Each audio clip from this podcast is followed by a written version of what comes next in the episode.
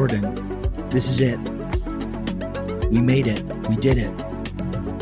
200 episodes of the Insurgents Yeah. podcast. How are you feeling about this? Wow. What a milestone. What an achievement. Wow, I feel great, Rob. Good. They said it couldn't be done. Yeah. When we started, they said this podcast will never reach 200 episodes. So all the critics, the New York Times had it as their headline. Yeah. All the podcast critics, all the all the trade publications for the industry Yep. said, "Well, this will never go 200." Elon Here Musk famously. I predict I predict this will fizzle out at 65 episodes. he uses his scientific knowledge to And everyone underestimated us. That's it. Everyone underestimated us and we bucked all expectations.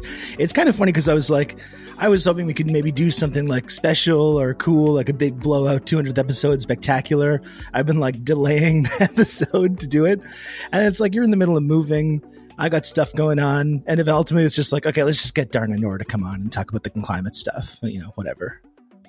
Which is pretty special. It is special. Dharna is special. Dharna's Dharna's fantastic. I don't mean to to undersell that. Um, it was actually yeah, we had a really great talk with uh, kind of our official climate correspondent Dharna Noor uh, in this episode. It's just also funny because due to due to like technical issues, this is just a recorded Zoom call, so it's one of the it's one of the least professional sounding episodes as well, which maybe you'd think we would figure out after 200 episodes, but you know, it was a, it was a really important to have this conversation right now. It was really good to talk to Dharna, and I think it was a very, I think it was a wonderful 200th episode. Yeah, I thought it was good.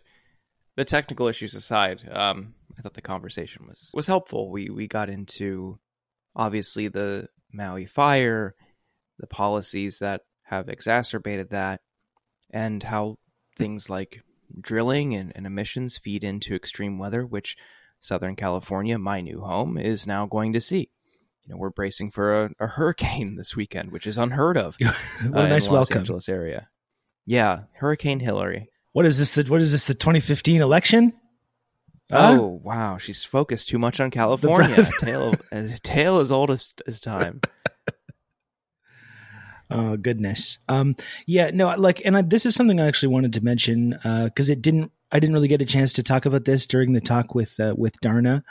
But uh, you know, I, I did talk about the, the wildfires that have been going on in Canada all summer. Like, if you look at a map of British Columbia right now, basically the entire province is uh, on fire, as well as the uh, Yukon Territory. Also, it's just it's it's extremely terrifying. And I think the thing that I've noticed, this, like we got to a little bit of this kind of conversation in the in the talk with Dharna, but you know, there's a big kind of discussion happening right now. Uh, you know, I've talked about Pierre Poilievre, and he's out there campaigning against the carbon tax.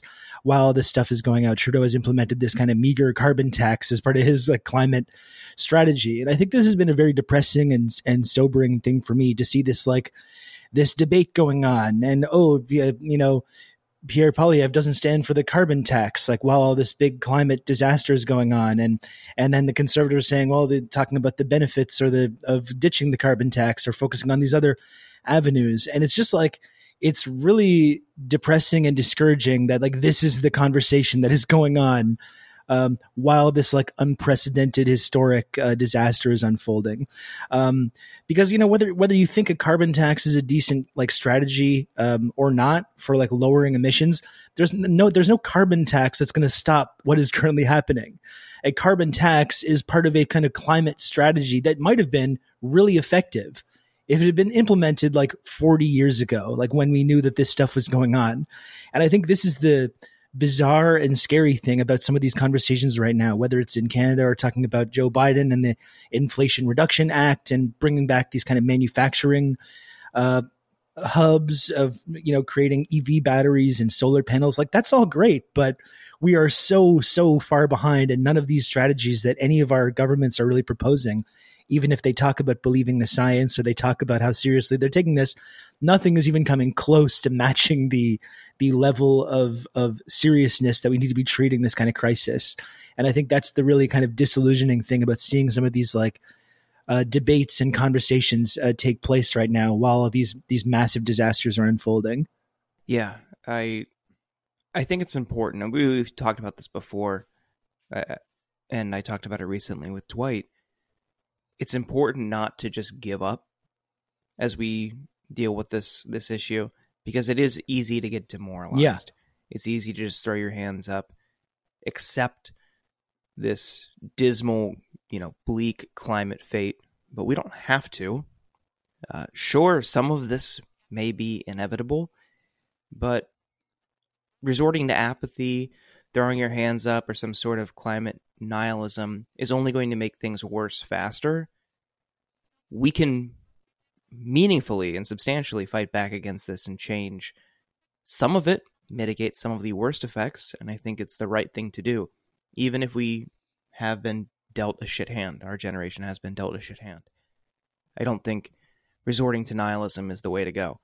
And oddly enough, some people will get mad at you if you even suggest that. Well, don't paint a rosy picture. We're trying not to. We're trying to be Yeah. clear eyed about all of this. And we've always tried to be clear eyed about all of this. I think you have a moral obligation for the planet, for people around you, for future generations to fight back against this issue.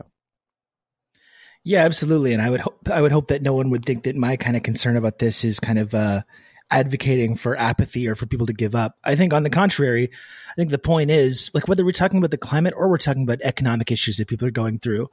Um, you know, obviously you can have a, a, an impact in some of these things by voting for whatever party, but as we've been outlining, when it comes to any of these crises, it's not going to be nearly enough. Just like voting and then just going home for the next couple of years and allowing the politicians to kind of figure figure all this stuff out, which, as we've seen in Canada and the United States, has not been really going very well uh, over the last few decades. But yeah, whether it's climate or economic issues, I think the thing that we always need to remember is that we have power when we have solidarity with one another, when working people uh, have solidarity with one another and engage in kind of labor actions. I mean, we have the ability to shut down the economy um, through strikes, uh, through militant labor actions, and that's the thing that these people care about. Um, the people that are, you know, responsible for the the massive disaster that's kind of unfolding. I mean, that's that's what they care about. They care about their stock numbers and they care about the line constantly going up. And we can have all these debates about carbon taxes or reindustrialization or whatever, anything like that. But as long as that line is keeps going up, uh, they're not going to be motivated to take kind of any real action on this. And that's what we all have the ability to affect uh, when we work together and we we have that kind of a, a goal in mind. Yeah, yeah, absolutely. Yeah. Well, should we get to our conversation with uh, Dharna? Yeah, it's another another uh, inspiring episode for the the 200th uh, uh, episode of the Insurgents. But before we get to Dharna, though, we should just take a moment to thank every single person that has tuned into this program over the last couple of years. Uh, it's been really fantastic being able to to do this podcast. Uh, I think it's pretty, you know, I'm pretty proud of the accomplishment of getting to uh, 200 episodes. You know, hopefully we can keep this thing going. Uh, so thanks so much to all the insurgents listeners, our loyal, devoted audience, uh, as, and our paid interns as well, who for five dollars a month also get access to uh, a extra bonus episode a week. And if anyone wants to support this show as we move into the next uh, block of 200 episodes, uh, it's very very helpful when people subscribe to the podcast. It helps us keep this show going, and we love to do it. We're happy to do it, and uh, we appreciate everyone that's taken the time to listen or support the the show over the years. Thank you so much, folks. That's right. Yeah. You can go to insurgentspod.com. You can subscribe for just five bucks a month. We greatly appreciate it. You get access, like Rob said, to an, an additional episode every week. If you subscribe now, you get immediate access to all of our backlog of premium episodes. Earlier this week, Rob and I talked about the protest folk song that's sweeping Yes. the nation. Uh, Oliver Anthony, I'm sure you've seen the video. If not, I'm sure you've seen media coverage about it. A redheaded, bearded man yowling in the woods about uh, the rich men north of Richmond, I believe it was it was called, which ultimately boiled down to a right wing populist screed blaming people relying on social safety net programs, thanking and valorizing the troops without meaningfully calling out the power centers, the corporations, the politicians, the policies that make income inequality and working class issues so dire today. And that was taken up by the right and championed as some meaningful critique and meaningful commentary on class issues where we got into the substance and why we think the right finds it prudent to pretend like they care about class issues. So that was a really good conversation we have out earlier this week for subscribers only. Insurgentspod.com. You can subscribe to get that episode and every other premium episode. Did you see that guy just gave an interview with Rolling Stone where he kind of walked back some of this stuff and he was saying like, "Oh yeah, No, all the all the commentary about people on welfare that was all about like Donald Trump and stuff." Um, that was fake. yeah. Oh, it was. Yeah, did you? That was a tweet. Someone just posted that as a tweet. Oh, so I looked. At, I went to that that article to, And he to said see, nothing like that. was- no, Okay. I thought maybe it was some kind of like a phony kind of walking back, uh, like a la Kyle Rittenhouse saying he supports BLM kind of thing, but it was just completely made up. okay. That actually makes more sense. you got you got got. I've been I've fallen victim to the disinformation machine again.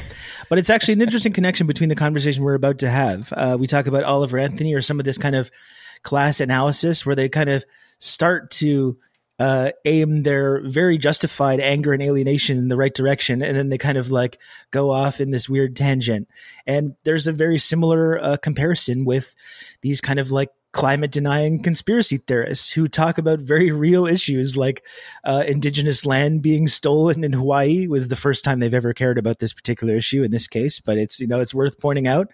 Or they'll talk, they'll come, they'll brush right up against the truth and then veer off into this wacky idea about like Chinese space lasers or whatever. So it's kind of a similar sort of thing. Um, they they brush right up against a making an actual point and then they completely lose it. Um, so I think on that on that note, I think a good time to bring on our friend uh, Dharna Noor to talk more about this issue. Really fantastic as always. Thanks again, folks, for 200 episodes. And uh, Dharna Noor is going to be joining the show right after this.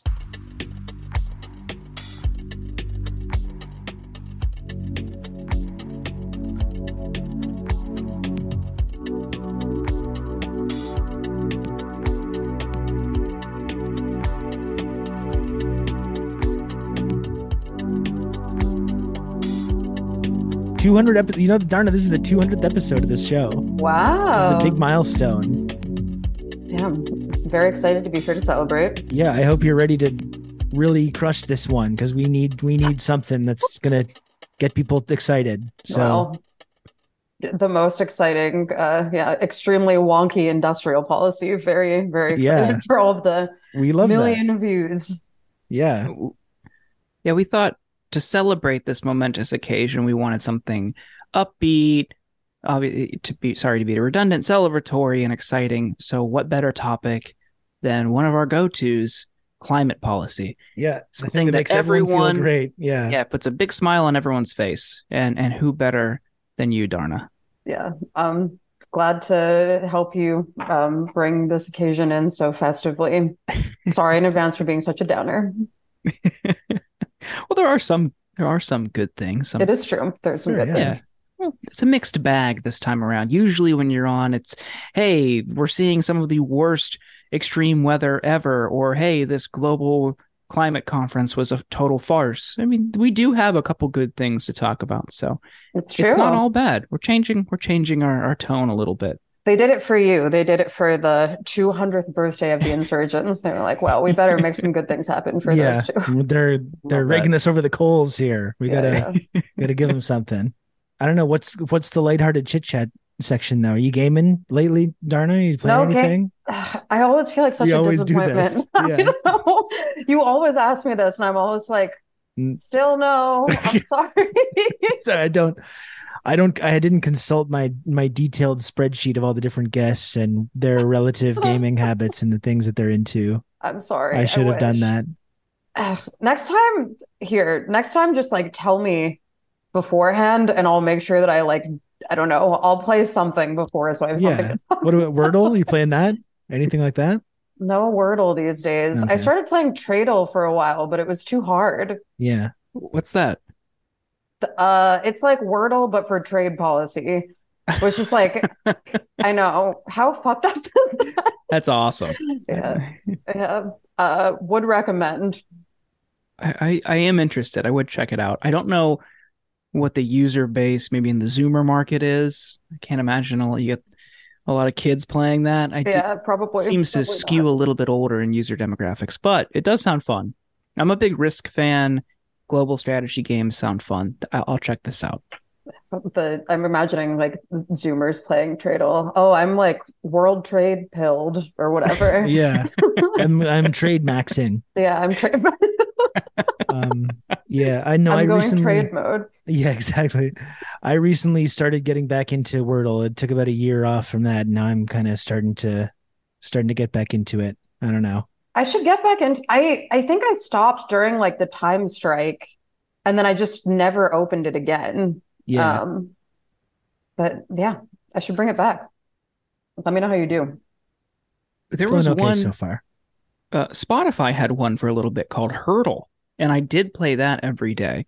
And they would give you a little snippet of a song, and same, you know, same type of rules. You get six guesses. Yeah, But the impossible ones were songs with just really slow, long, drawn out intros. How am for I sure. supposed Like to one it's- one note exactly. Like, Yeah, how am I supposed to know? makes it clear. I played that for a few days, and you're right. It felt very much like there were the extremely obvious ones, and then there were the ones that were completely impossible. Yeah. Felt like Yeah. maybe somebody wasn't uh, curating all that well, but it's a good idea. Yeah. Uh, I guess as a segue into our climate policy talk, I'm in a new climate in, in North America. And one thing that has I, I knew was different than DC, where I've lived the last 10 years now that I'm, I'm living in Los Angeles. One thing I was really unprepared for, but knew about were the spiders. Like I had heard there are big spiders here.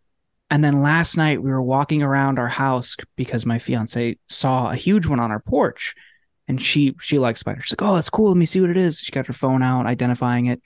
So then we start walking around, and then we start seeing like brown widows and like, Ah. a bunch of other like poisonous spiders. And it's like, oh, okay, it was cool in theory, and maybe it's time to get some repellent. Uh, these things are colossal and they're like horrifying. Yeah, they are truly horrifying. Spiders are definitely one of those things where it's like uh extremely cool from more than like three feet away. Yes. And then- yes. After that, they're horrifying. I was in LA recently and I um everyone made fun of me because I I was in Ojai in LA for a while and every time I would see a lizard, I would point at it and be like, "Oh my God, it's so cute, it's a lizard." and everyone was like, Dude, they're they're just everywhere. It's like you're pointing to cockroaches and saying Yeah. that they're cute. Um, I, I took a picture of a lizard today. I had the same reaction. I was like, this is so awesome. let me know if you ever get over it. I hope you I hope you never do. I I think like lizards are little cool. Yeah, Yeah, I'd they like look to see more lizards in my biosphere. That would be neat. I agree. Well, it seems pretty. Uh, it seems pretty nice, Jordan. Saw the saw the. We see the early makings of the the new pad, the Hollywood lifestyle. Yeah, you gotta Oh, get the gumball machine in there. Yeah, yeah. that's cool. Yeah. Uh, it is it is nice. It was a it was a hassle just to get everything here, and now we're we're dealing with some more issues because we live on a hill on this kind of windy road, which you know that's for Californians that's nothing new, but we're finding it a bit difficult to get furniture delivered. Yesterday we had a couch scheduled for delivery. The guys show up in a big box truck, get to the bottom of the hill, and meet them down there. See they're stuck. And the guy's like, which house is yours? And I point to it, and he's just like, no. and leaves. And I'm thinking, like, can he do that? How big Uh, is the hill? oh, it's it is it's very steep and narrow. Damn. Um and it's only like one car can only fit at a time, which is cool for the view. Uh and you get a little bit more quiet and isolation up here, but we're we're finding it's going to be very difficult to get our stuff in here. So that is wild. it's a mixed bag.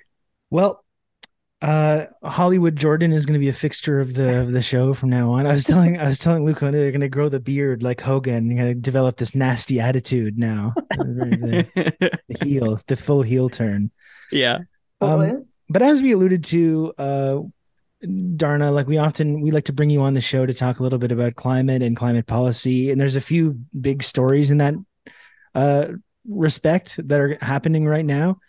I think the thing that I find really interesting at the moment, um, you know, we've been dealing with now the sort of the idea of wildfires over the last couple of months because of the ways that the wildfires in Canada were blanketing the United States with this massive toxic cloud of smoke. Yep. That is still ongoing. Right now, we've got wildfires like encircling the town in BC of Kelowna. We have like the capital of um, of the Yukon territories. A Yellowknife is basically being evacuated. These are really big cities that are being uh, threatened by these kind of wildfi- wildfires. Sure. Um, it's it's really terrifying, and we also have see obviously over the last couple of weeks in Maui, uh, in the Hawaiian Islands, the devastating wildfires there. Um, I guess just like do you, like this seems to be an obviously an increasing uh increasingly dangerous situation uh, that we see the flashpoints and like all around the world over the last couple of summers that seem to be getting worse have you do you have a sense of frustration as someone that talks about climate and climate policy from the ways that people seems to still be sort of sticking their heads in the sand and pretending that this is some kind of natural phenomena or taking the the factor that like for wildfires often they can they get started for totally normal reasons campfires sure. or um you know lightning strikes and these things but can't make the connection that these things are these situations are getting way way more severe and dangerous and going on for longer because of of climate change and the the issues that that's causing uh yes. Um, it is definitely frustrating. And i think particularly frustrating to be there's this kind of conversation that happens every summer. Um every summer has record breaking wildfires somewhere now it seems. Uh yeah. like that's just that's the reality of the climate situation we're in right now is that they're going to be record breaking somewhere and they're going to get worse.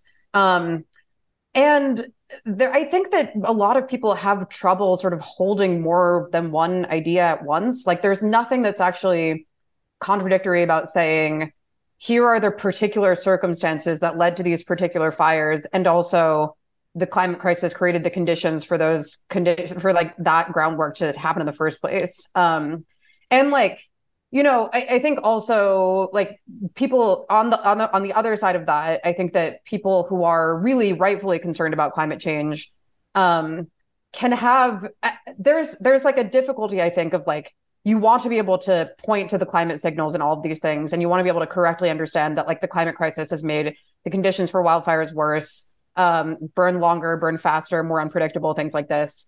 And also, there are other factors that are kind of separate but related to the climate crisis that made all of this worse too, right? Like the history of colonialism in Hawaii is like, yeah. I, I would never want to just be able to say, I would never want to say, like, oh, it's climate change. And so that means that all we can do about it is like stop emitting and like have climate adaptation plans. Like climate adaptation plans also need to mean um, land sovereignty and things like this. So, yes, I think you have to be able to hold all of those things at once and it seems like people are frustratingly incapable of doing that sometimes.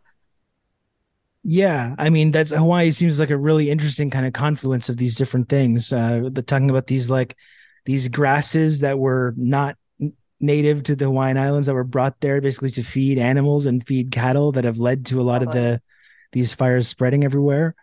Um in addition to the fact that because of droughts and because of lack of rainfall leading to you know a a way more combustible environment for these fires to really spread. Um, and it's been very very bizarre. I mean you saw this with the wildfires in canada a few months ago and we were talking about this. You're seeing it now in in hawaii. And the way that there's these kinds of like right wing sort of uh, conspiracy minded folks who i guess have been fed this nonstop diet of climate denialism from their preferred media sources now for many years. And now that the really consequences of that are really starting to become more and more undeniable, it seems like they're reaching to these increasingly wacky conspiracies and ideas that explain away what's what's going on here, like with which we all kind of understand. Um, like in Hawaii, they're saying they're basically they're coming up with this sort of uh, theory, and this is related to what they were saying about the wildfires being all an excuse to shepherd people into these smart 15 minute cities Um, and they're saying the same thing in Hawaii that like not only that these fires were started, you know, from the hurricane that blew the blew the fire inwards and led to these kinds of conditions, but that it was started by some kind of space laser beam, possibly by the Chinese, possibly by someone else.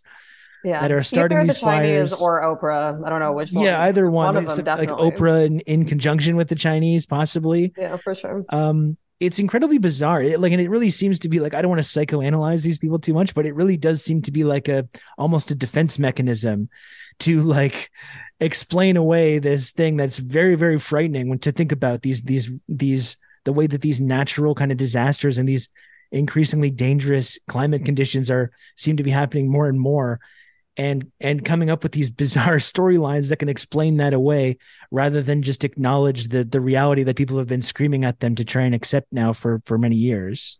Yeah, for sure. And we've we've talked about this before, but like it's particularly frustrating, I think, to see people sometimes get so close to pointing out the right like actors um, or the right motivations. Like there's always this sort of general idea that like, oh, maybe the global elite are responsible for this. And it's like, yeah, like Yep. who was responsible for the most emissions you know? Who are the people who have made it so that we've not um you know had climate policy in the first place? Or even like who do you think is like who's benefiting when uh the golf courses get watered uh in Maui County and people don't have enough water to then like put out fires when they hit their homes? Like it is it's like you point to the right kinds of people sometimes. You're like oh it's rich people um but the i mean in some ways it's like the narrative of like the actual reality of the situation is more outlandish in some ways. Like, no, it's not space lasers. It's like decades of unchecked pollution from a thing that is making our world also like um, productive. Uh, and there's been like campaigns for decades to make it so that uh, that pollution has gotten worse. And um, you know, even though we've known about it for a long time, like in some ways, the the actual story is not any less absurd than uh, than the conspiracy. it's So, you know, I almost want to be like, you guys, like, just just come over to our side. yeah. Well, like you're saying, they're brushing really close to the truth. And I think within the case of this Hawaii thing, they're kind of coming, they're incorporating into this theory the idea of like Oprah and Jeff Bezos and these people, these powerful people that have land there saying, oh, this is how they get rid of all the indigenous Hawaiians so they can buy up the land and stuff. And like they're pointing to something that's real, right? The way that this kind of disaster capitalism can come in and the way that, you know, indigenous land in Hawaii and elsewhere is being constantly stolen. Totally. Um, so the 100%. very wealthy and uh, elite few can benefit from that but then you know they they still can't they come so close to like you know acknowledging that basic truth while then veering off into this in this messed up direction or refusing to acknowledge the idea that maybe we do need to have some kind of a serious response to this which they seem to be against they also seem to be only like against the idea of indigenous hawaiians and others losing their land when they can do it to make this kind of like outlandish conspiracy i don't think that was an issue that was really animating a lot of these folks prior to that as well but that's Yeah. kind of a whole separate thing Yeah, yeah, hundred percent. Um, the, it, it's it's hard, I think, when like, you know, not only are you getting in some ways so close to the truth, um, and then kind of veering in the opposite direction, but also like you like many of the people who believe these conspiracies are also people who are like getting completely fucked by the climate crisis too, you know, like they're they're not exactly the ones who are getting to make like emissions policy either. So um yeah, it's pretty pretty heartbreaking, honestly, sometimes. Like it goes very quickly from uh funny to being truly heartbreaking. And you have a piece out on Tuesday, uh, sorry, Thursday this week, talking about a, a, a filing from big oil companies moving to dismiss a lawsuit from officials from the city and county of Honolulu who sued big oil over their emissions and the havoc that industry is wreaking on places like Hawaii. Now, w- what incredible timing as they're dealing with, as, as that state is dealing with just horrendous wildfires. Uh, you know, I think the, the death toll is now over a hundred, or it's close to a hundred. Yeah. I, I mean, just the same week, big oil is trying to dismiss any action. Like you're saying, these people who are impacted by it are powerless, mostly powerless. They try to do something, and big oil and and all of their teams of lawyers are trying to dismiss it. I, I'm curious what what is happening here? If you could, if you could help explain this case and the status of this case for our listeners, uh, so they they might better understand it. Yeah, for sure. So this is one of like dozens of cases filed by municipalities and in some cases state governments um, against oil companies sort of in some cases for their emissions, but more specifically in this case and in, in some other ones about like the deception campaign around emissions, like this idea that like oil companies knew for a long time that their products were dangerous. They covered up that information. They just kept selling them anyway, um, and are now like don't want to pay any of the price for like the havoc that that's wreaking. So you know, in the case of Hawaii, uh, that lawsuit that was brought by uh, the city and county of Honolulu mentions wildfires, I think once, but also like, you know, it's a place that's facing lots of climate disasters, uh, sea level rise and flooding and things like this too. Um, so essentially, you know, the government's being like, well, we could have had a different future. Like if you had not covered up this information for decades, if you had not like lobbied legislators so hard for so long, um, and just said that everything was going to be fine, basically, basically, then maybe we'd have a different future here. Maybe we'd like you know be able to save many many lives and like millions if not billions of dollars um, in like climate preservation costs and things like this um, it's a pretty pretty interesting set of lawsuits. They are progressing very very slowly because you know the us justice system is what it is. Um, but yeah the the timing yesterday was pretty like spectacularly horrible. So at the same time we're also seeing a, a positive development potentially out of Montana, where a group of young climate activists sued, arguing they have a constitutional right to a clean, healthy environment, and the federal government's environmental policies are violating that right. This would be huge if this were to be successful, make it to the Supreme Court. I mean, I don't have a ton of optimism. People have tried this before. I'm kind of surprised that out of anywhere in the country, it came, you know, it, it, it advanced through Montana but I do think it's noble. I think this is a strategy that's worth trying and worth continuing to try through different avenues, different strategies and approaches. Have you followed this case and the response? I mean, we saw that the DOJ, Biden's DOJ is arguing that there is no constitutional right to yes. clean environment. So so what what's what's happening here and how do you how do you compartmentalize this, you know, feel good story. I think that we all should celebrate and lift up while also recognize this is a very steep hill. Yeah, a very steep hill, especially because, you know, the uh, trajectory of like the judiciary in the United States is certainly not uh, leftward to say the least. Um, but yeah, the the Montana ruling was definitely exciting, if only limitedly exciting. Um, I followed that case really closely. It was the first constitutional climate lawsuit in the US to go to a trial. And I went to the trial in Montana back in June. Um, and, you know, it was like really, really moving to hear from these uh, 16 kids about the ways that climate change has affected their lives, how they're like basically not able to be children in the landscapes that they've grown to love so much, um, how they can't play outside, how like wildfire smoke has exacerbated their asthma, um, how some of them have like just debilitating depression and anxiety um, thinking about the way that their landscapes around them is changing. Um, and the state, honestly, in the Montana, like the state, this this was a case that these kids brought against the state of Montana. So whereas the other lawsuits are uh, governments bringing them against companies, in this one, um, the state was the was the defense. Um, and these kids, you know, it was very exciting, I think, for them to to win, to get this incredible ruling, um, where basically you know, a judge affirmed like, yes, the Constitution of Montana gives you a right to a healthy environment that includes a stable climate. Um, however, the effects of that, first of all, we don't even know if it's going to survive an appeal, so we'll see. Also, the effects of that obviously only apply in Montana. They're pretty limited. Um, could definitely inspire some other action in other places. So, like, not to be a bummer about it is definitely exciting, but I think it's also important to sort of be realistic about what the scope is there, if that makes sense. Uh, there's a really interesting dichotomy as well. I'm really thinking about at this moment as well the the kids who um, tried to uh, pay a visit to Dianne Feinstein um, yes. a couple years ago, and were, were famously oh told, "Hey, I know what I'm doing. I know what I'm doing." You know, that's kind of interesting given yeah. the specifics of that that uh, certain that that case that at the moment. Human being, yeah, right yeah. now, yeah, for sure. Clearly, does not know what they're doing in any respect, but one hundred percent Yeah, no, um, like I think that's interesting, and uh, there's a really interesting, I think, like kind of active doublespeak that's going on right now with the Biden administration, where they're trying to tout their amazing climate accomplishments, um, which you know I don't want to discount the fact that they're they have accomplished a few things. There's a few things in that Inflation Re- Reduction Act, which we're going to you know talk about.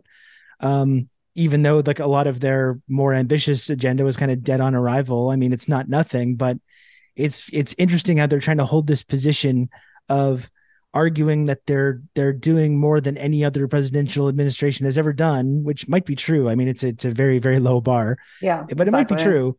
But they're trying to tout that while simultaneously like arguing this case while simultaneously opening up new drilling avenues for uh, oil and natural gas and pipelines. Um, it's like they want the accolades for taking this this action that they are taking. You know, whether that's anywhere near enough of what it needs to be to actually significantly reduce emissions or confront the real crisis that we're in. Meanwhile, they want to have it both ways. They want to appease the the oil and natural gas companies, and they want to argue this case against against kids that are desperately concerned about their future. You know, yeah. it's it's pretty, you know, it's kind of yeah. it's it's pretty gro- grotesque. It's I think I mean you're completely right that the problem basically is like the yardstick of recent history is a really shitty yardstick. Like, yeah, it, it is more in terms of investments than any other president has done, and also pales in comparison to what's needed.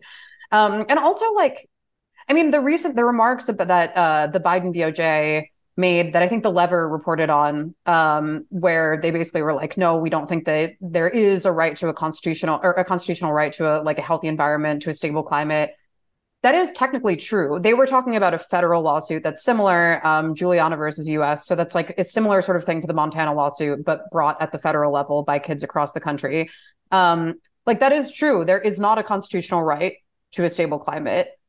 That is a problem. Yeah. And like, you know, they could encourage the DOJ to uh, acknowledge that that's a problem, like maybe acknowledge for instance that we didn't uh, actually know anything about climate change when the constitution was written or like you know, we're, we were not emitting at the level like nearly that we are now um, at that time. Uh, so like, I don't know, they have this really kind of huge level of plausible de- deniability with things like this, where it's like, there's this really crucial moment for like a potentially groundbreaking lawsuit. Um, and yet the things that they're saying are basically like, oh, well, we're just stating the facts. There isn't like, we just, you know, we just think it would be an overreach because the, the constitutional amendment doesn't exist. Um, it's very frustrating.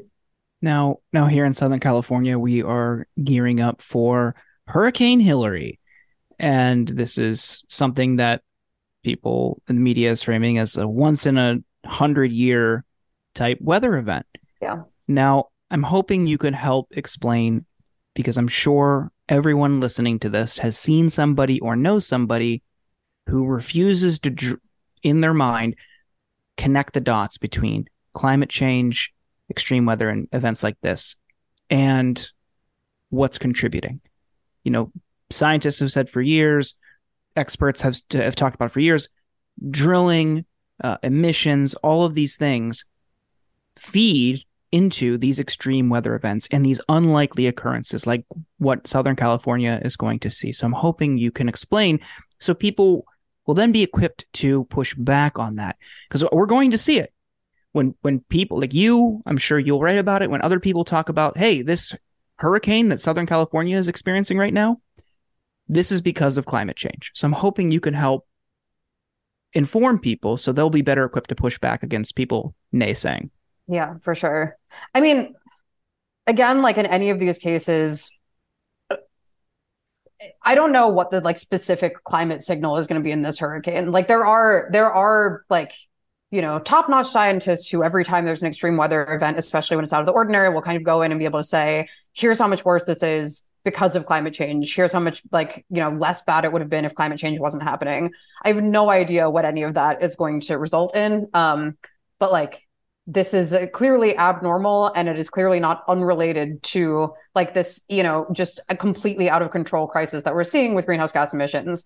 Um, I don't think that that argument really tends to convince people though. Like you can say all day that uh you, you, know it's very there's like very clear science that shows that when the oceans are warmer they like fuel hurricanes more or, or like their warmer atmosphere just like holds more water. Um so it has more water to dump when it rains. Like all of those things are very true.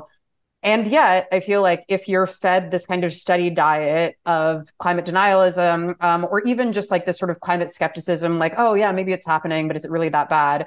I'm not really sure that like the scientific fact is what's going to convince you.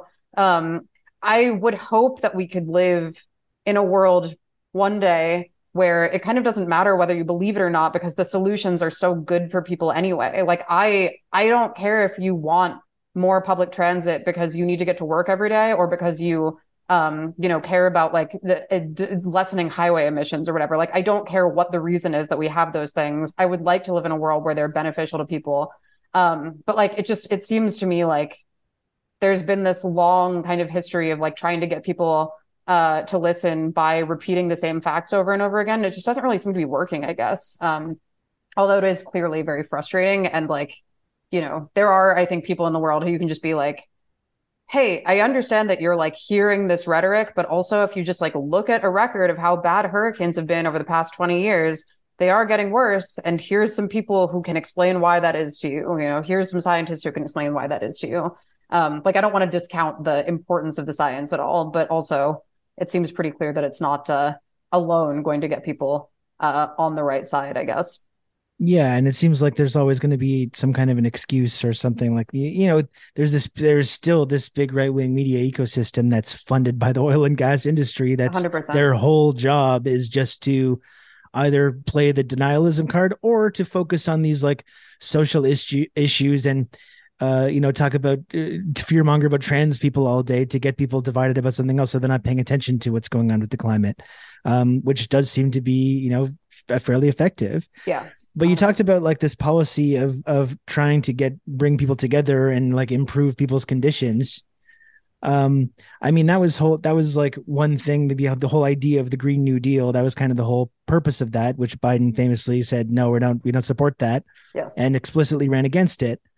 But I mentioned like I've been quite critical of the administration on on this issue. I think for you know a number of reasons, but I think it's worth pointing out that in this Inflation Reduction Act, as as lackluster as that was in terms of climate, um, you know there are some. It's it's actually interesting now to look at some of the ways that that is starting to cause a a or bring about a kind of positive economic impact anyways i will get to the actual effect that it has on the climate uh, uh, afterwards but you know it's like I was reading this story in uh, Politico about some of these new factories now that this Inflation Reduction Act are bringing to predominantly red states, like significantly more than blue states. And yeah. because of these like tax policies that are in this uh, act, it's luring um, foreign investment and foreign companies to come and start building uh, factories in some of these places. Um, building you know solar panels building building ev batteries and things like that which does like it's it's going to have a positive economic effect. Um, but i think the fascinating thing is this whole strategy of trying to focus on red states in this way. It's having this this interesting impact on some of these communities.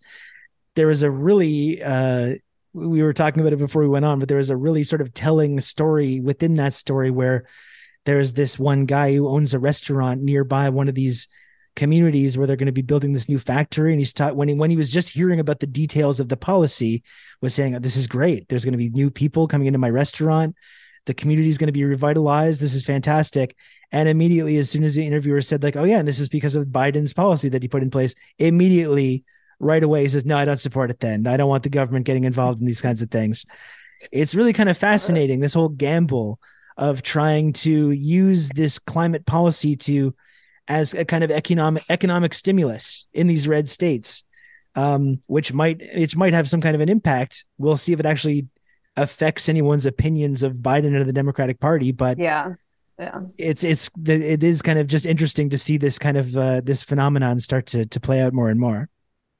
There was this uh, poll that I think like the University of Maryland and the Washington Post did a couple weeks ago that basically showed like it's not working. Nobody knows anything about what the Inflation Reduction Act is. Nobody cares about Bidenomics. Like no one is stoked about this the way that they want people to be, which like I don't know. I think probably partially a messaging problem, partially like a not actually reaching people problem. Um, but yeah, that that uh, that restaurant owner in the Politico article was really funny. I have to say though, like I think there definitely is. There are places where these investments are making a positive, like a really positive contribution. Um, the idea of trying to like revitalize, especially kind of deindustrialized communities, um, communities that have lost a lot of jobs, is really it's a good idea but i think in practice like only time will tell what exactly that means um you know there's a big fight obviously happening right now um with the uaw um who are uh, gearing up for uh contract negotiations with the big three. And like that i think is really emblematic of some of the questions that folks still have about what the ira provisions will actually mean. Like will these new jobs be unionized? Um i was talking to a researcher recently who was like I was talking to him about one of these uh, battery plants that's popping up where this steel mill used to be in West Virginia.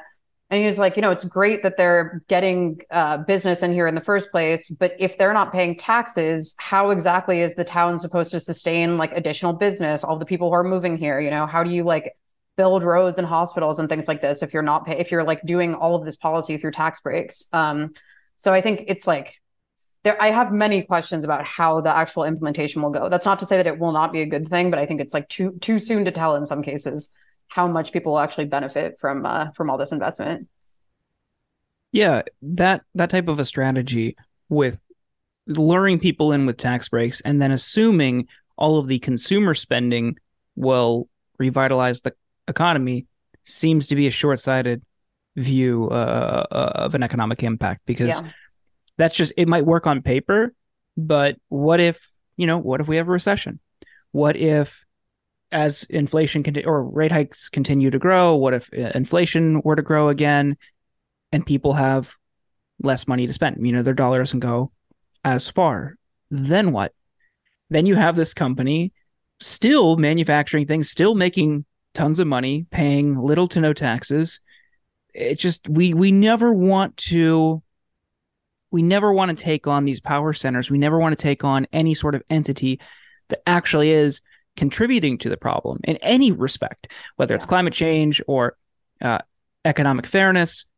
100%. We want to do it all through this kind of Rube Goldberg approach where everything has to be fine tuned perfectly. And in this vacuum, if everything remains perfectly still, we'll see some economic growth. This just isn't, it isn't sustainable. I mean, we, who's to say some of these people, even in these communities, aren't impacted by student loan debt? I saw a stat today that showed 53% of people with student loan debt expect to have to decide between paying their loan repayments or buying groceries. I mean, that that's 40 million plus people all across the country. And sure, many of them might not be working in manufacturing jobs, but that still is an impact on the community 100%. that you have that just never seems to be factored in. Yeah, yeah, completely. Also, like unless you actually re- regulate the contracts that people are getting, the incentives are all in the direction of being exploitative. Like, I mean, especially if there's a recession, what like are you like the profit seeking company who's coming in to build batteries going to be like, oh, you know what? People are really struggling. And that means that we're going to pay people more to work at our factories and we're going to like be completely neutral on their contract negotiations when they when they try to unionize. Like we're going to be completely neutral um, we are gonna like just give back to the community, even though we are, even though like our whole, you know, kind of point as a business is to make money for our shareholders and executives and everything. Like the the incentives in this kind of like market driven climate policy are just not the right ones to actually uh, to do things right. Yeah, are they going to be union jobs? And in many of these communities, especially rural communities, like the diner owner that Rob referenced, He's in a town of 1,500 people. Do you think there are many competitors for a solar cell and panel panel manufacturing company in that town without any additional labor protections? They could pay people potentially as little as they want that and while remaining within federal law or state law. And what what are people going to do? 100%. You know, like it's it sometimes jobs like this are the only game in town. As someone who grew up in a really shitty part of Ohio in post-industrial America, one of the biggest employers outside of GM, and that was tough to get in because everyone obviously everyone wanted to work there. Were like call centers. Yep. Call centers paying like thirteen dollars an hour was like one of the better jobs you could get. So without any competition in this area, in the in, in, in these rural areas all over the country, you could pay people still starvation wages, even if it's better than the gas station or Walmart. 100%. And that, that doesn't really help people long term. Yeah, totally. And like the Inflation Reduction Act does have some stuff, like there's a prevailing wage agreement. There's like some kind of like you have to use apprenticeship labor for some of these um, projects.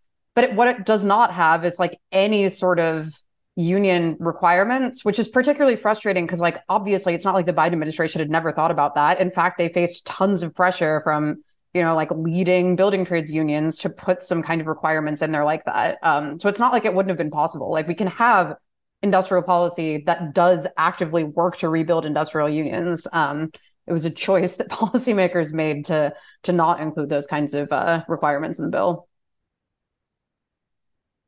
I think it's also worth asking. Um, you know, we're talking about the kind of economic stimulus that these kind of uh, policies can lead to, but there's also a question: It's supposed to be climate policy, and is it going to lead to a meaningful reduction in emissions? You know, yeah. making solar panels and EV batteries is great, but ultimately, is that going to meaningfully reduce the emissions? And America is still per capita like the largest emitter and so is the U.S. military. The U.S. military is the number one source of these emissions. Globally, and was, yeah. yeah, and I was looking at the the figures, like the like the investment numbers here, which is something like it's three hundred and eighty something billion dollars, which is certainly a, a large sum of money, but that's maybe one third about of the annual military budget. One hundred percent. Um, and so again, we go back to this kind of like double speak or the way that the Biden administration wants to have it both ways. They've made this relatively big investment yes, I think we can say it's it's going to lead to some economic stimulus, but ultimately they're not doing what actually needs to be done to meaningfully attack the actual climate crisis. It's the economic crisis is being uh, addressed a little bit, but the actual climate crisis still isn't really being meaningfully uh, addressed at all.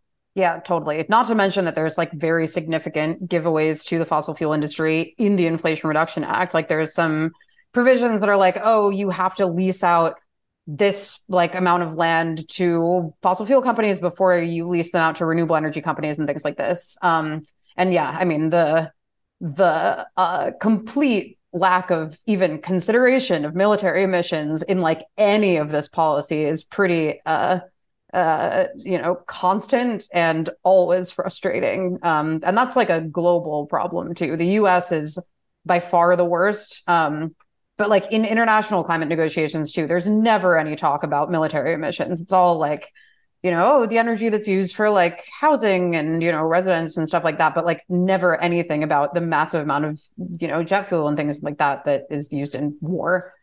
I mean i think eh, specifically talking about china is interesting in this context as well because china both gets used as a scapegoat about emissions. And we've talked about the ways that that's kind of like a not accurate frame framing of this this subject as well in the sense of like the emissions that they're doing. Part of part of the reason for that is because they're they have this huge manufacturing industry. They're manufacturing our stuff.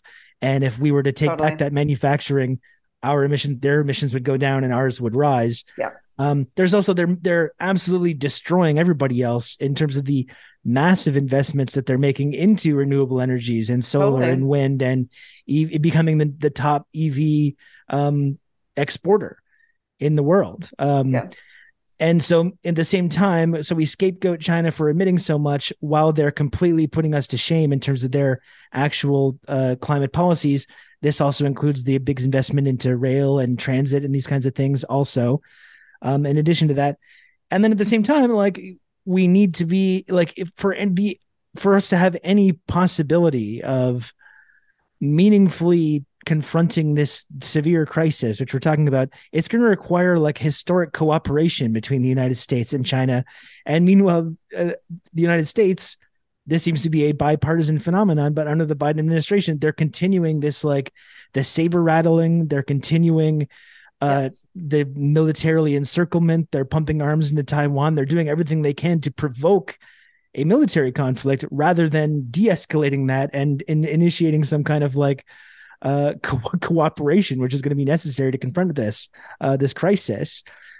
So again, you see them taking every step to make this problem worse on a variety of levels, while still kind of trying to tout their own accomplishments and how much they believe the science and care about the the issue. But their Totally. actual actions don't seem to match up to that.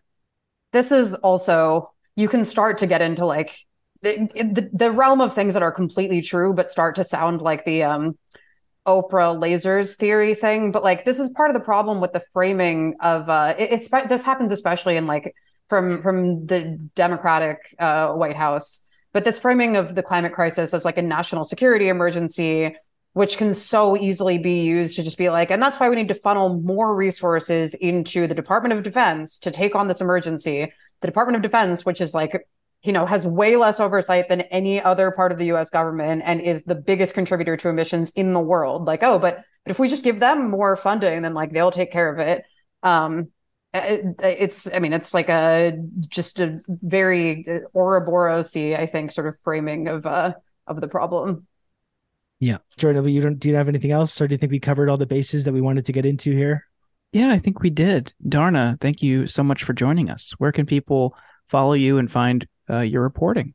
Thanks so much for having me. Um, I am reporting for The Guardian, so you can find me at theguardian.com. Is that right? Yeah, at I believe so. Yeah. And um, I tweet too much at Dharna Noor. Um, On although I. X.com. Yeah, on on x.com. You can find me on x.com. The I everything app. Do you Yeah, think Elon's really getting rid of blocking people now? You're not going to be able to block anybody. That's the new Dude, thing. I I You think. I'm the only person ever who I don't think that I have anyone blocked. I just I have- mute I people. so I've many- never blocked. I have so I know many people everyone's like, oh, you probably have like 10,000 people. None, zero. Maybe I have one. I don't know. I'll get back to you. I'll let you know if I have you blocked. I'll check. I got so many people blocked. I got a lot of a lot of the haters and losers are just waiting to waiting for the floodgates to open here. You know, there is just everybody. It's not just us, it's everybody.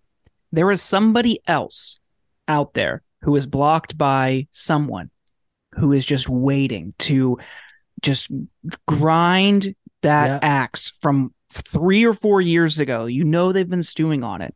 It's going to be a fun trip down memory lane trying to figure out who the fuck is this person? Yeah. Why are they still so mad about being 100%. three years ago. It's it's bound to happen to so many people. When you get those, you got to print them out. Oh, I can't wait to see like uh, Richard Hanania's mentions or whatever on that momentous day. Yeah. Man. Well, Thank you thanks so so much, much, Dharna. Dharna. It's always great to have you on the show. Thanks, Thanks, for so joining. for having me. Congrats on 200 episodes, y'all.